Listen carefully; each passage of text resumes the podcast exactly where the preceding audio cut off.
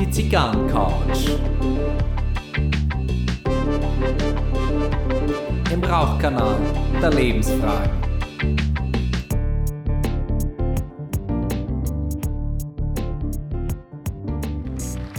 Herzlich willkommen auf der Zigarrencouch. Mein Name ist Gary Leichenfinger und ich begrüße euch ganz herzlich zu Folge 51 ist es mittlerweile. Heute ähm, vielleicht für den oder die ein oder andere von euch da draußen eine große Enttäuschung. Heute müsst ihr ganz allein mit mir Vorlieb nehmen. Es ist äh, nun einmal so, äh, durch unsere äh, Arbeit, ähm, die die Maria Makanudo und ich gemeinsam machen, ist es so, dass heute am Aufnahmetag, es ist äh, der Sonntag, ähm, ist sie praktisch in einem äh, Dienst. Äh, es ist nun einmal so, äh, München ist die Partnerstadt äh, von, von Kiew und ähm, wir beide sind im Moment ähm, vermehrt eingebunden, ähm, die, die aktuelle ähm, Situation von geflüchteten Menschen äh, mit zu begleiten, äh, mit zu managen, Krisenfälle äh, zu bearbeiten, schlicht und ergreifend Menschen in Not äh, zu helfen. Äh, gestern hatte ich beispielsweise Dienst, äh, heute ist sie dran. Und deswegen mache ich die heutige äh, Folge nun mal allein. Und ja, jetzt äh, sieht sich da. Und ähm, ich wollte ja mit der Maria gemeinsam das Thema ähm, Resilienz aufgreifen. Und es ist natürlich immer ähm, äh, spannender, wenn man da so ein bisschen äh, wie, wie, beim Tennis, also sprich äh, Call and Response ähm, äh, in einem gemeinsamen Gespräch das macht. Äh, jetzt mache ich das heute allein und ähm, die Maria wird mit Sicherheit die ein oder anderen äh, Einwürfe noch haben, die wir dann in einer weiteren nächsten Folge gemeinsam noch einmal aufgreifen. Also ich sitze da und äh, habe mal wieder in letzter Zeit des Öfteren, ist euch vielleicht auch aufgefallen, eine Patergas Shorts. Ähm, ja, da habe ich mir einfach ein ganzes Kistel gekauft. Äh, Grüße an Hemis Feines Cigars and More äh, in Berlin. Ähm, genau, also dieser, dieser kleine Stick, der hat es mir richtig angetan und äh, wenn ich so weitermache, muss ich bald wieder Nachschub besorgen. Meine Frau wird sich bedanken, wenn ich weiter so viele Zigarren kaufe.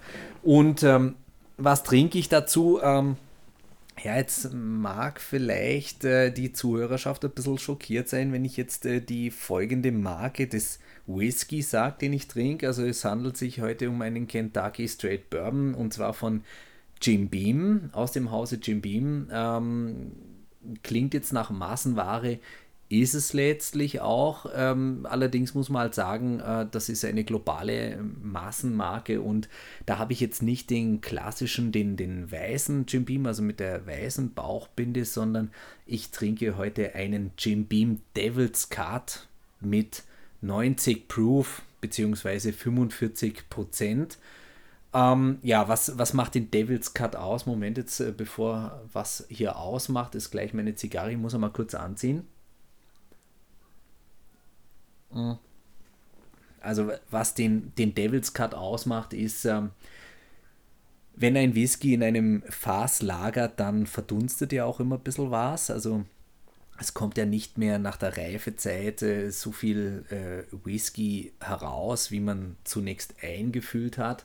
Und das, was verdunstet, ist der sogenannte Angel's Share. Und jetzt ist es ja so, dadurch, dass die Fässer ähm, geflamed werden auf verschiedenen ähm, Graden. Man unterteilt so in den USA so allgemein vier Grade. Ähm, äh, werden ja äh, praktisch, also entsteht innen so eine Aktivkohle. Die hat ähm, zwei Funktionen. Die eine ist, äh, die Aktivkohle filtert schon einmal die ersten schärferen Bestandteile raus. Gleichzeitig ist ja eine Eiche ein Hartholz und ähm, damit wird das Holz geöffnet. Ne? Und dann ist die Interaktion ähm, des, ähm, des Brandes, also des Getreidebrandes ähm, mit dem Holz ähm, ist einfach intensiver, ist ein größerer Austausch.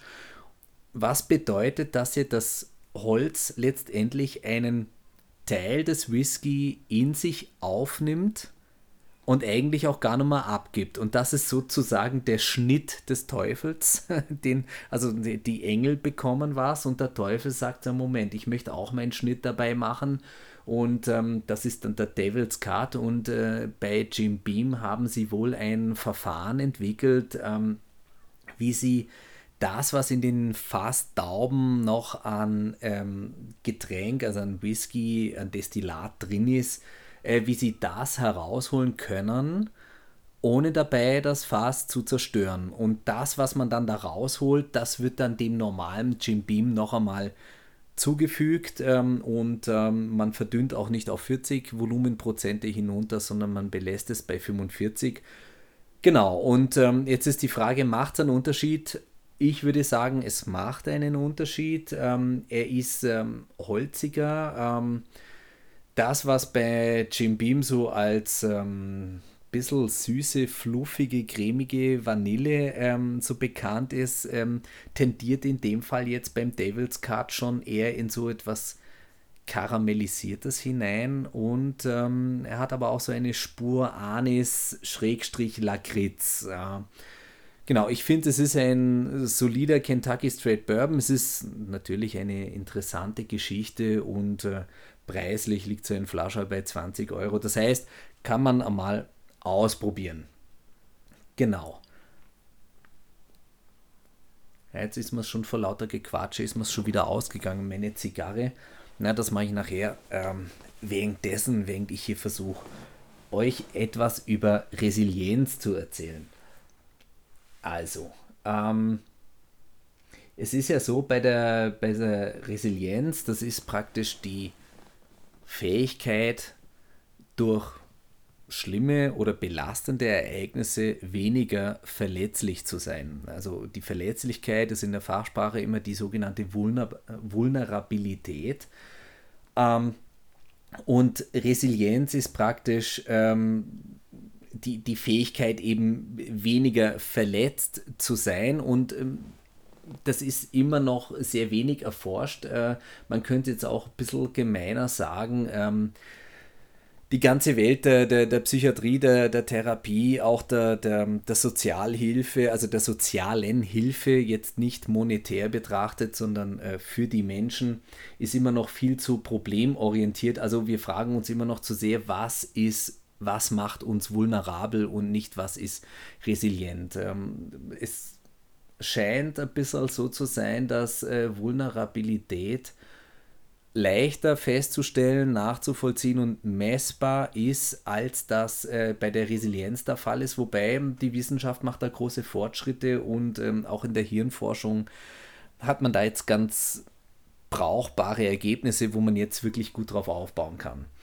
Und ähm, zu Beginn äh, der Resilienzforschung hatte man wohl den Eindruck oder den Verdacht, dass resiliente Menschen überhaupt grundsätzlich ähm, nicht beeindruckbar sind oder verletzbar scheinen. Äh, damit hat man mittlerweile schon wieder aufgeräumt. Also natürlich, jeder Mensch ist verletzlich, auch wenn er resilient ist. Also nennen wir es einmal einen einen Trauerfall, einen, einen, einen Schockmoment. Ähm, Resilienz ist mehr oder weniger der, der Unterschied in der Art der Verarbeitung und ähm, wie man damit weitermacht. Moment, jetzt muss ich kurz in meinen Notizen ein bisschen, ein bisschen spicken. Ähm, genau. Also auch resiliente Menschen müssen mit Situationen fertig werden, nur sie machen es eben anders. Das habe ich gerade gesagt.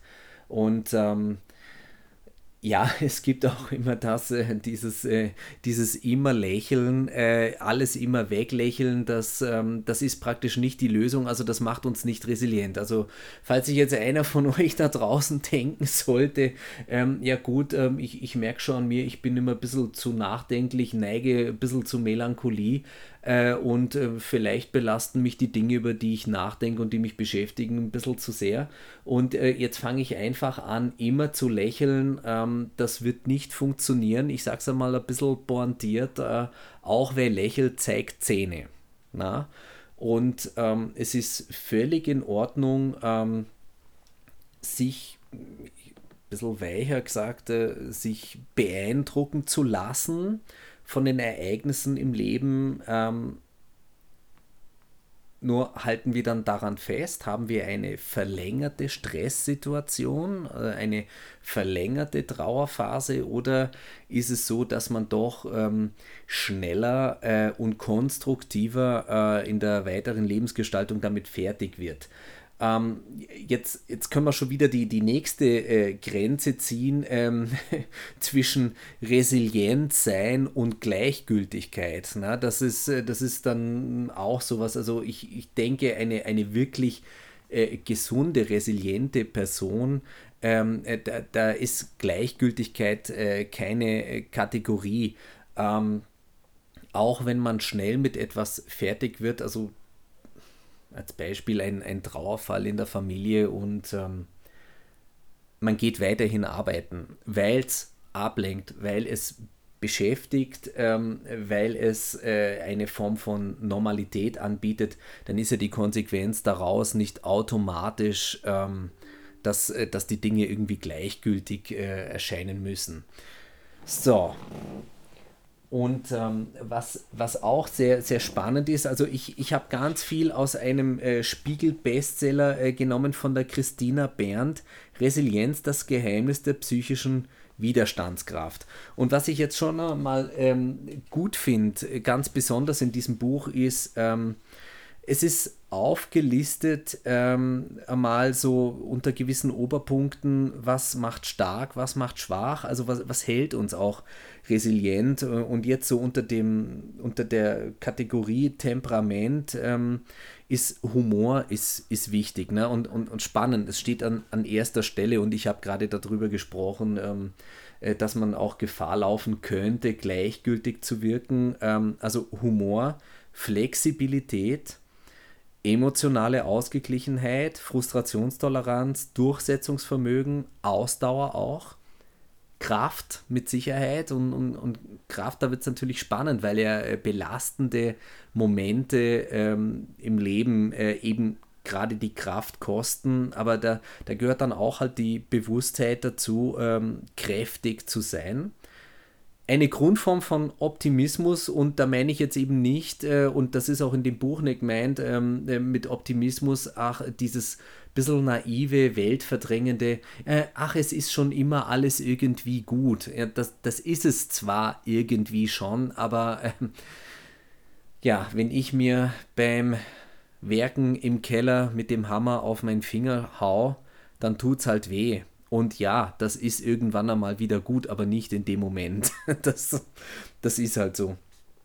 Interesse an Hobbys. Äh, ich sag's euch ganz ehrlich, äh, den Podcast, den ich hier mache mit der Zigarrencouch, äh, das ist für mich ein, ein Hobby geworden. Das ist für mich ein, ein Fixpunkt, der mir auch hilft, mich neben meiner Arbeit, neben allen anderen Dingen, die mich in meinem Leben beschäftigen, ähm, zu fixieren, zu konzentrieren und ähm, mich hinzusetzen, kreativ zu sein, was zu gestalten und ähm, dann auch den, den Mut zu haben, mich jetzt vor das Mikrofon zu setzen, Non-Cutting-Policy und ich weiß, ähm, wenn ich jetzt hier so einen Vortrag allein halte, ähm, das ist jetzt nicht unbedingt so wunder, wunderschön.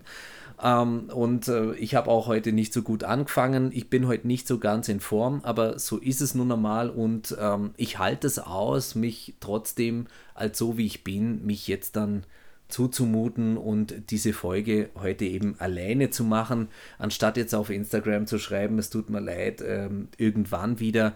Ich möchte daran festhalten, dass alle zwei Wochen ausgestrahlt wird und da geht dann auch meine Energie hin und auch meine Konzentration und ähm, spannenderweise ähm, Stichwort Konzentration, das ist ja dann auch wichtig für ein Hobby, etwas anderes, worauf man seine Aufmerksamkeit richtet. Konzentration ist letztendlich nichts anderes als die Selektion der Dinge, mit, auf die ich mich jetzt einlassen möchte. Also das heißt, wenn ich mich jetzt hier konzentriere, ähm, über Resilienz zu sprechen, dann interessiert mich nicht, ob ich heute noch den Müll rausbringen muss, dann interessiert mich nicht, ob ich noch das Fenster putzen muss oder ob ich jetzt vielleicht sogar Hunger habe oder sonst irgendwas. Ähm, das, das schließe ich alles von vornherein aus, weil ich mich konzentriere. Also Konzentration ist eigentlich auch immer das Aussortieren von Dingen, die jetzt dem Objekt oder der Sache im Vordergrund äh, nicht dienlich sind. Na? Was ähm, jetzt unter dieser Kategorie Temperament ein äh, bisschen äh, schwierig sein könnte, ist äh, Impulsivität. Na? Also das, ähm, das ist dann auch so ein bisschen so diese, diese rote Kategorie, wie es die Maria mal gesagt hat, da haben wir, glaube ich, über den Zorn gesprochen. Ähm, da ist man, ähm, na, natürlich sage ich auch als Therapeut oft, ja, lass es raus, lass es raus, sei mal impulsiv, probier es mal aus. Ähm, ja, aber Impulsivität ist letztendlich ein relativ unbewusster, unkontrollierter Zustand und genau in dem Moment sind wir eben verletzlicher und weniger resilient, ähm, als wenn wir äh, eben unsere Kraft, unseren Optimismus in Hobbys reinbringen und auch dadurch Frustrationstoleranz entwickeln ja, dann gibt es natürlich noch ko äh, kognitive Kompetenzen. Ich möchte jetzt auch nicht so, so ganz flach einfach die Liste hier vorlesen. Also es ist wirklich ein empfehlenswertes Buch. Ähm, und da ist eben auch gleich das nächste Kapitel, der Irrtum des immer Fröhlichseins. Ähm, ja, es ist letztendlich, ähm, wir neigen ja in der heutigen Zeit, wo auch alles äh, schneller gehen muss, äh, ein bisschen dazu. Also entweder ist man resilient oder man ist verletzlich. Und ähm, an der Stelle widerspreche ich, das kann nicht die Realität sein. Äh, es muss auch etwas dazwischen geben. Und ich sage mal so, es gibt Menschen, die sahen verletzlicher als andere und es gibt Menschen, die sahen weniger verletzlich. Und es ist eben die spannende Frage, was macht weniger verletzlich? Was ist vielleicht auch in der entsprechenden Situation der Gewinn daran, ähm, an einer Verletzung festzuhalten. Das ist ja auch äh, eine Form von Orientierung, wenn ich, ähm, wenn ich ein Problem aufrechterhalte. Also böses Sprichwort jetzt von mir, lieber ein bekanntes Problem als eine neue unbekannte Lösung. Na? Das ist auch eine Kategorie dabei. Und jetzt, ihr hört es schon, ich blätter ein bisschen. Na, wo hatte ich es denn gehabt? Verdrängen ist erlaubt, wird ganz klar in dem Buch auch gesagt. Äh, Verdrängen ist erlaubt, vielleicht auch erwünscht. Genau, und was ich auch noch, also jetzt, äh, vorhin habe ich das so ein bisschen naiv geschimpft, ne? Äh, dieser, dieser Gedanke, es, ähm, es wird schon immer alles irgendwie gut gehen. Ja, äh, es heißt ja ein Kapitel am Unglück wachsen. Ne? Und da habe ich mir hier angestrichen, bittere Erfahrungen, das erzählen die Alten und das hat vielen Menschen auch schon ihre eigene Lebenserfahrung gezeigt, können mit der Zeit eine ungeahnte Süße entfalten. Was damit gemeint ist, ist ähm, Person XY ist, äh, sagen wir mal, Rettungssanitäter, erlebt einige schwierige Situationen und das ist alles immer zu managen. Und irgendwann kommt halt eine Situation, ähm, die über die eigenen Grenzen dieser Person hinausgehen. So, und jetzt ist sozusagen Material äh, da, das zu verarbeiten. Und ähm, wenn ihr gerade dabei seid, etwas verdauen zu müssen, ähm, das Ziel kann nicht sein, ähm, wieder der zu werden, der man mal war. Oder die zu werden, die ihr mal wart. Ähm, weil das würde ja bedeuten, also wenn ich jetzt der sein wollte, der ich vor zwei Wochen war, müsste ich ja irgendwie versuchen, die Erfahrungen, die ich in den letzten beiden Wochen gemacht habe, bei mir nicht wirksam werden zu lassen. Also das ist nicht realistisch. Also es, es heißt ja auch immer so, so im Volksmund, ähm, ja, da musst schauen, dass du wieder der Alte wirst. Ähm, der Alte wird man nicht mehr. Na? Äh, wir verändern uns jeden Tag. Ähm, wir sind auch heute nicht die gleiche Person, die wir gestern waren und so weiter und so fort. Ähm, also diese, diese ähm, was damit gemeint ist, diese äh, ungeahnte Süße, die Erfahrung macht's letztendlich und darauf kann man sich verlassen und das ist ein Optimismus. Aber nochmal, in dem Moment, wo ich eine wirklich schlechte Nachricht bekomme und es tut weh, dann ist es durchaus sinnvoll, Aua zu schreien und ähm, zuzulassen, dass es weh tut. Und ein Zulassen bedeutet eben noch nicht, äh, dass man jetzt daran festhält. Und der Schmerz wird nachlassen. Das bringt mich aber nicht zum Lächeln. Ich zeige zwar Zähne, aber eher, weil ich sie fletschen werde vor Schmerz, aber nicht, weil es ein, äh, eine Form von Lächeln sein soll. Und noch einmal, diese, diese Polarität, in der wir äh, leben, äh, entweder ist man resilient oder man ist vulnerabel. Ähm, die Mischung macht der Zwischenraum ist es und ähm, man ist kein Pessimist, wenn man einmal eine schlechte Phase hat. Und wenn man auch einmal seine Zweifel hat ähm, bezüglich der Frage, wird das eigentlich jemals alles wieder besser? Ähm, also es wird nicht mehr so, wie es vorher mal war. Das ist die Realität. Ob es besser wird, kann man nicht versprechen. Da steckt die Arbeit drin. Das ist dann auch das, was man vorhin unter Ausdauer gehört hat in der Liste. Und das kostet Kraft. Sicher ist nur eins, es wird anders. Und dieses anders können wir gestalten. Und ähm, den Mut aufzubringen, zu sagen, ähm, das, was anders wird, das möchte ich aktiv beeinflussen, so gut ich kann. Das ist eigentlich das, was man jetzt, also wo, wo Resilienz deutlich wird. Na? So, jetzt noch einmal, habe ich ja vorhin gesagt, äh, in, der, in der Psychiatrie, in der Psychotherapie, äh, in, in der sozialen Arbeit ähm, scheint zu oft der Fokus darauf zu legen, ähm, was macht vulnerabel, also diese Problemorientierung. Wenn aber sozusagen im Rahmen eines Krisenmanagements, wo die Verletzung ja aktiv ist, ich spreche jetzt immer von Verletzung, also ich meine jetzt nicht immer den, den angeschnittenen Finger beim, beim Gemüseschälen oder Gemüseschneiden, sondern ähm, die, die, die psychische Verletzung. Ähm, in dem Moment, wo die Verletzung da ist, das ist die Krise. Da kommt die Hilfe dazu. Dann ist es äh, schon spannend zu sehen, wie, wie geht die, die betroffene Person in dem Moment damit um und Resilienz kann sich praktisch erst im, im Anschluss zeigen. Aber Krisenmanagement ähm, bedeutet ja erst einmal das, was verletzt, möglichst zu mindern und auszuschließen. Na? Genau, also ein, ein Rettungssanitäter wird sich wahrscheinlich, ähm, der weiß um die Selbstheilungskräfte eines Körpers und trotzdem, wenn er an einen Unfall kommt, muss er erst einmal die Wunden versorgen. Na, das jetzt so als, als plastisches Beispiel. So, was habe ich hier noch notiert?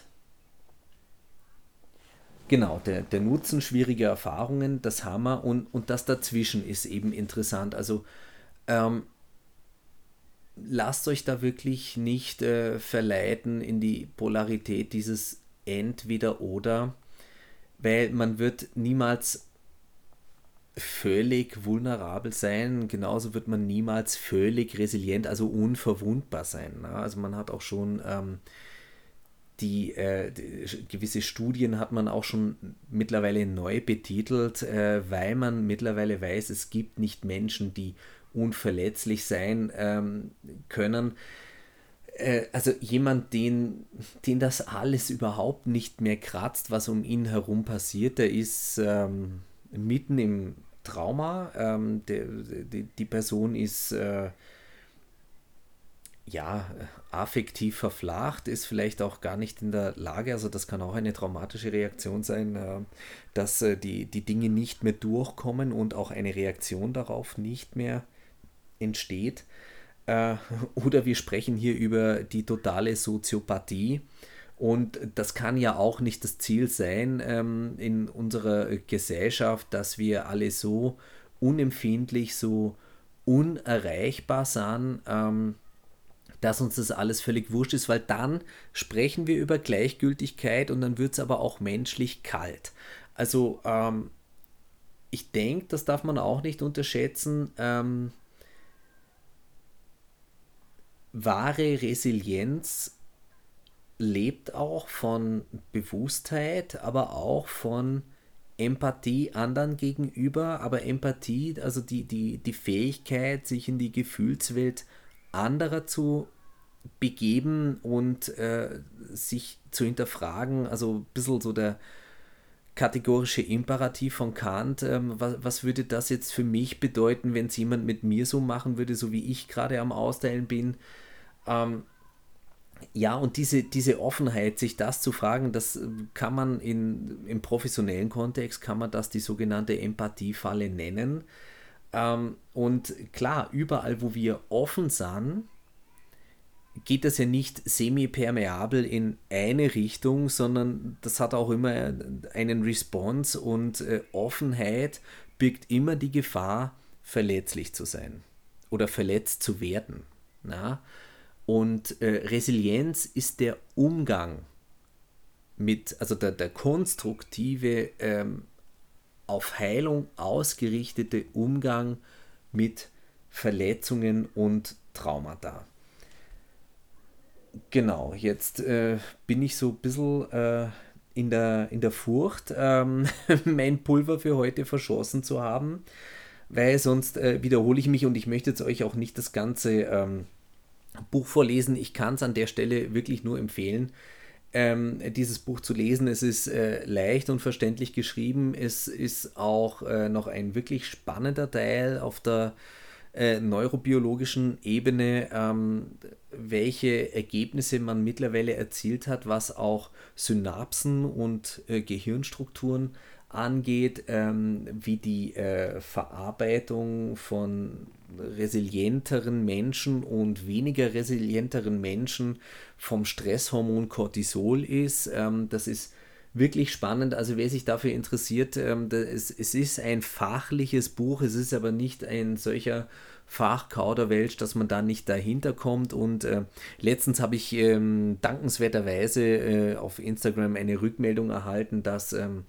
Hinweise auf, äh, Hinweise auf Bücher ähm, gern gehört werden. Ähm, herzlich gern an der Stelle.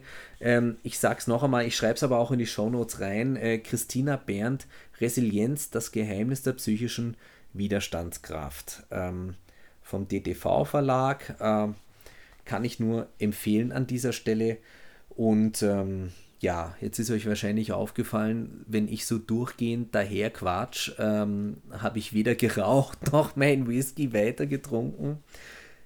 Es ist Sonntag, ähm, das werde ich jetzt tun. Ähm, die, die Folge wird äh, ausgestrahlt morgen um 5 Uhr früh, ähm, wie es bekannt ist.